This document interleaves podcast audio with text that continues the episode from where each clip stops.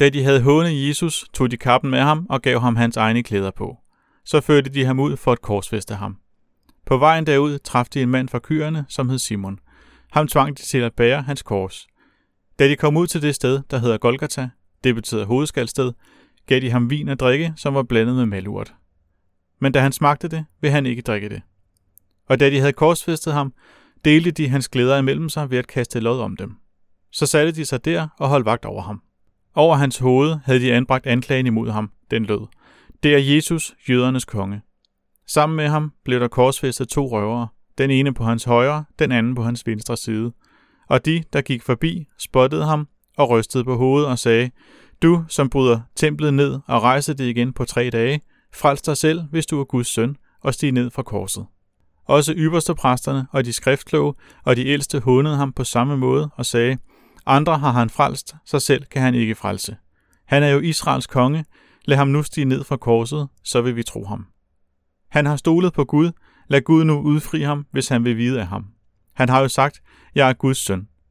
Også røverne, der var korsfæstet sammen med ham, hundede ham på samme måde. Men fra den 6. time faldt der mørke over hele jorden indtil den 9. time. Og ved den 9. time råbte Jesus med høj røst. Eloi, Eloi, lama sabachthani. Det betyder, min Gud, min Gud, hvorfor har du forladt mig? Nogle af dem, som stod der og hørte det, sagde, han kalder på Elias.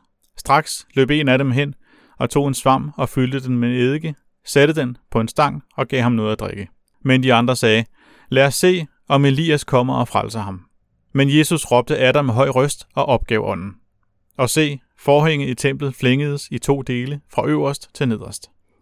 Og jorden skælvede, og klipperne revnede, og gravene sprang op, og mange af de hensovede hellige lemmer stod op, og de gik ud af deres grave og kom efter hans opstandelse ind i den hellige by og viste sig for mange. Men da officeren og hans folk, der holdt vagt over Jesus, så jordskælvet og det andet, der skete, blev de redselslagende og sagde, sandelig, han var Guds søn. Der var også mange kvinder, der så til på afstand. De havde fulgt Jesus fra Galilea og sørget for ham. Blandt dem var Maria Magdalene, Maria, Jakobs og Josef mor og Zebedeus sønnernes mor. Hvorfor skal man erobre byer? Hvorfor kaste sten eller brænde tempel? Hvis det er nok med en viskning, et grin, lidt foragt. Sådan skriver den polske poet Adam Zagajewski, og han sætter fingeren på noget, som vi alle ved. Foragt er en dræbende gift. Hvis vi kunne vælge mellem at blive slået eller foragtet, ville valget ikke være givet på forhånd. Så stærk er foragt. Jesu lidelse frem til sin død er et koncentrat af al menneskets udsathed. Der er angsten, ensomheden, skylden, smerten. Men det Matteus øje frem for alt ser i sit evangelium, det er hånen og foragten. Da det havde hånet Jesus, indledes hans skildring. Og så fortsætter det. Jesus behandles som han, om han intet er værd. Ingen af dem, der følger med i henrettelsen, vil frivilligt associeres med Jesus, så det tvinger en nordafrikaner til at bære korset. Simon gør det helt imod sin vilje. Så kommer det ud til hovedskældstedet. Bare det navn er jo ret makabert. Der er mange mærkelige navne på bjerge, men spørgsmålet er om hovedskaldstedet ikke tager førstepladsen. Der er det så søde og giver Jesus noget at drikke. Ja, det ville jo egentlig have været meget sødt af dem, hvis det ikke så havde blandet malort i vinen. Det kan Jesus ikke drikke, selvom han er tørstig. Så tager det tøjet af ham. Jeg ved ikke, om det striber ham helt nøgen, eller om han må beholde underbukserne på. Efter at have korsfæstet ham, sætter det sig og kaster lod om hans tøj. En af dem kommer hjem til aftensmaden den aften med dagens gevinst i sin taske. Over Jesus hænger anklagen, jødernes konge. Den skal læses ironisk, ikke som en seriøs retslig kvalifikation. Man blev ikke automatisk korsfæstet, fordi man var jøders konge. Og til højre og venstre hænger to røvere. Jesus bliver sammenlignet med disse to. Her var det kriminelle. Så langt følger fornedelsen det forløb, som mange, der blev korsfæstet af den romerske magt, måtte opleve. Men nu kommer også spotten fra Jesus egne landsmænd. Jesus har vundet mange debatter og diskussioner. Selvom de åndelige ledere i landet ikke har været enige i hans påstand om Guds rige, er der ingen, der har lykkedes at modbevise ham. Det har selvfølgelig været enormt frustrerende for dem. Med denne Jesus, der kommer lidt fra åben og sætter dem på, på plads. Nu er det deres tur at give igen. Hvis du er Guds søn, hæng ikke der, som en, der er forbandet til Gud. Bevis din identitet, siger folk til ham. Også ypperste præsten og det skriftkloge håner ham og taler om ham i tredje person. Han har frelst andre og reddet fra sygdom og udenforskab. Nu må han se til at redde sig selv. Og så bliver Jesus også hånet af røverne. Nu er han blevet direkte forhånet af Herodes, ypperste præsterne og røverne. Det svarer vel i vores kultur i dag til en person, som hele Danmark tager afstand fra. Fra den højeste til den laveste. Mette Frederik, som fordømmer personen i en tale.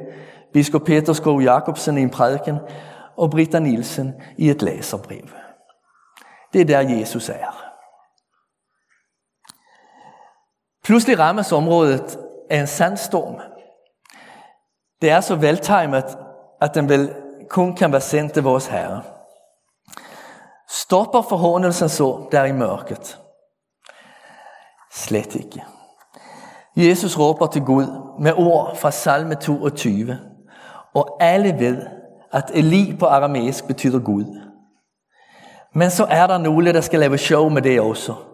Og lade som du tror, at han råber til profeten Elias. Lad os se, om Elias kommer og frelser ham. Er det sidste ord, der bliver sagt, før Jesus dør.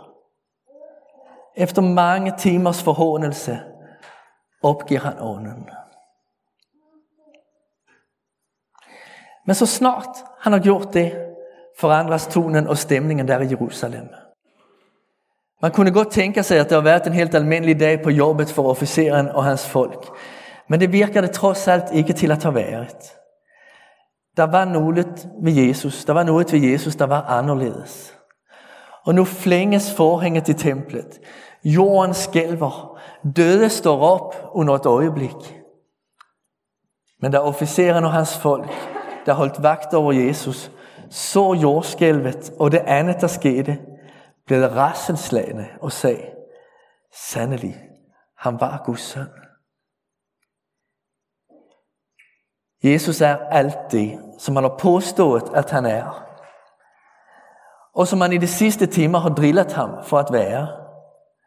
Han er Israels konge og jødernes konge. Han er hele verdens skaber. Han er Guds søn, sendt fra himlen. Jerusalem er rystet. Dem, der har fulgt spektaklet, oplever nu frygt og forvirring. Alligevel er formålet med det, som Jesus nu har lavet ske, faktisk at fordrive menneskers frygt.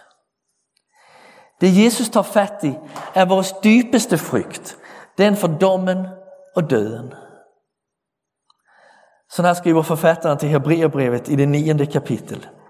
Med sit eget blod gik han en gang for alle ind i det allerhelligste og vandt evig forløsning. Hvad betyder det?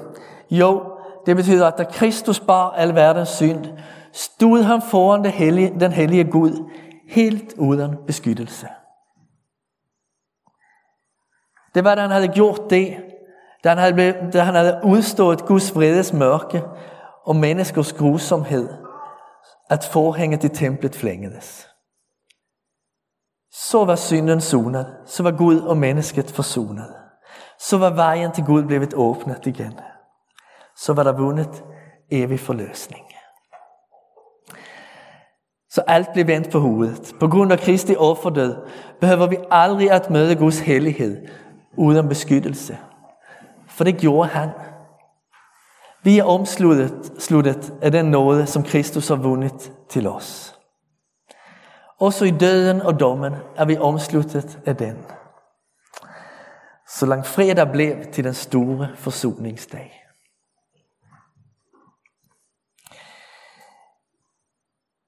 Jesus tar fat i en ting mere. Han tar fat i den ensomhed, som udgør et af menneskets sværeste vilkår i denne verden.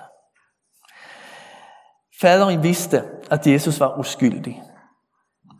Han så på Jesus med kærlighed og velbehag. Så længe faderens ansigt var vendt mod Jesus, var der ingen negative blikke eller ord, der trængte ind i ham og berøvede ham hans værdighed. Og når han der i mørket ikke længere kunne mærke faderens kærlighed, men kun hans vrede over synden, fortsatte han at tro på den. Han oplevede sig virkelig forladt, men han fortsatte med at stole på Gud. Og til sidst vender det, der i salme 22. Lovpris Herren, I der frygter ham. Vis ham ære, hele Jakobs slægt. Frygt ham Israels slægt. For han viste ikke foragt og afsky for den hjælpeløsnes nød. Han skjulte ikke sit ansigt for ham, men hørte, da han råbte om hjælp. Jesus lærte os, som ved troen er forenet med ham, at ingenting nogensinde vil skille os fra hans kærlighed. I denne verden er lidelse altid lidelse. Smerte er altid smerte. Angst er altid angst. Den er ikke mindre udfordrende, fordi man har en tro. Men fra den dag, Jesus råbte, min Gud, min Gud, hvorfor har du forladt mig? Er al lidelse korsmærket. Der er intet mørke, der ikke er fyldt af Guds nærvær. Der er ingen smerte, som Gud ikke selv har båret. Der er ingen tårer, som Gud ikke har samlet i sin ladersæk, som det står i salme 56. Al trøst i dette liv består i fordreven ensomhed. I vidsheden om, at der er nogen, der bryder sig om en. Jesus udstod oplevelsen af ensomhed, for at vi skulle kunne vide, at vi aldrig er forladt af Gud. Han ser altid på os i kærlighed, og aldrig med foragt. Der, hvor vores evangelium denne langfredag slutter, hænger Jesus stadigvæk på korset. Han er død. Håbet er slukket for mange af hans tilhængere. Men vi får en lille indikation på at døden måske trods alt ikke er slutningen. Graverne springer op, og mange af de hensovende, hellige kroppe står op. Der er liv på den anden side af døden. Vi fejrer langfredag i skæret af opstandelsen. Amen. Lad os bede igen. Herre, vi takker dig for denne langfredag. Tak, at du ikke hævner dig på dine mobbere, men udstår forhånelsen og tager deres skyld på dig. Tak, at du også tog al vores skyld på dig. Tak, at du sejrede over alt mørke og al ensomhed. Vi beder, at du må rette vores blik mod dit kors, så vi ikke lammes af frygt for døden og dommen, men ser frem imod den dag, hvor vi skal leve i din fred.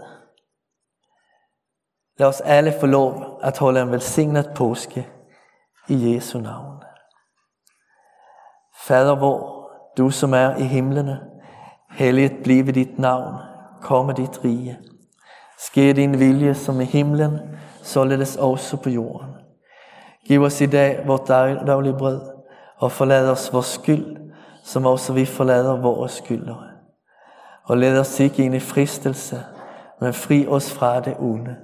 For dit er riget, og magten og æren i evighed. Amen. Herren velsigne dig og bevare dig. Herren lad sit ansigt lyse over dig og være dig nådig. Herren løfte sit ansigt mod dig og give dig fred. I Faderens, Søndens og Helligåndens navn. Amen.